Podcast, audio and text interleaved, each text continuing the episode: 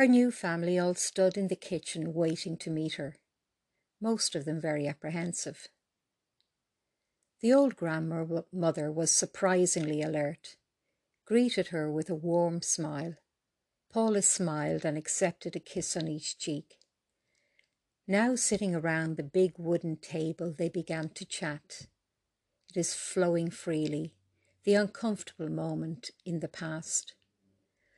Paula now has two brothers, Will and John, and her sister.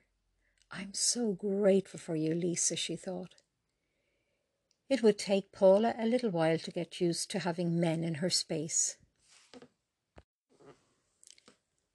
Paula is finding it very hard to fit into country life. There's just too much space, Paula said as she stood at the edge of the big field that held most of the horses at least the ones the Germans knew about. The real beauties were well hidden. It was handy having a forest not far away. It was a big shock when she realised that in the French horses were reared like cows in Ireland for eating. Farm work was not coming natural to her. She hated the smells. What a difference a day makes, she said out loud as she mucked out the stables. There were always German soldiers around. They seemed to like horses more than people. Paula did her best not to look pretty. Being smelly was far better than German hands on her body. She always wears a piece of old cloth on her head to hide her lush blonde waves. The family were not happy with this at first. Grandma Julia is the only one who understands only too well why Paula likes being smelly when the Germans are around. This is her second war. Lisa is becoming a good friend.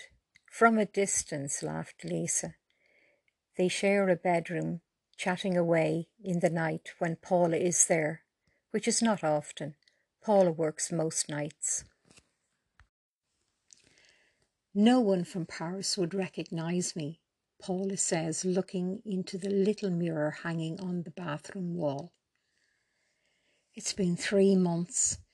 Each evening, Paula takes a cold bath to rid herself of the smell for a couple of hours. At least my nighttime work is giving me great satisfaction. Paula crosses a couple of fields each evening to a neighbour's house. Their son Philip is posing as her boyfriend.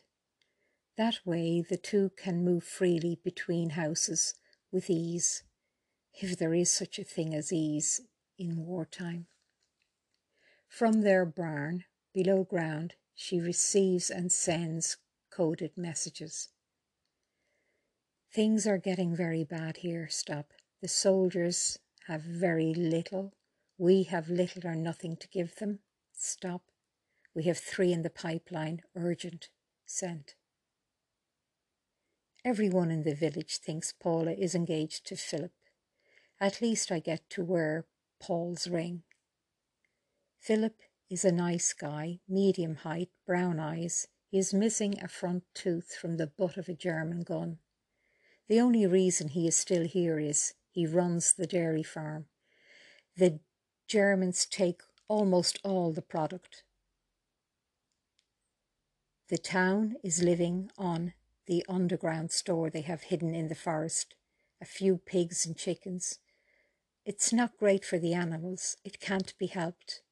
We skim what vegetables we can, hoping it won't be noticed. Paula we have a new problem, Philip said as she arrived one evening. He arrived about an hour ago, badly wounded. We have lost another safe house. I've given him a lot of wine. He's sleeping now. Paula went behind the makeshift wall of crates. She is totally shocked at what she sees.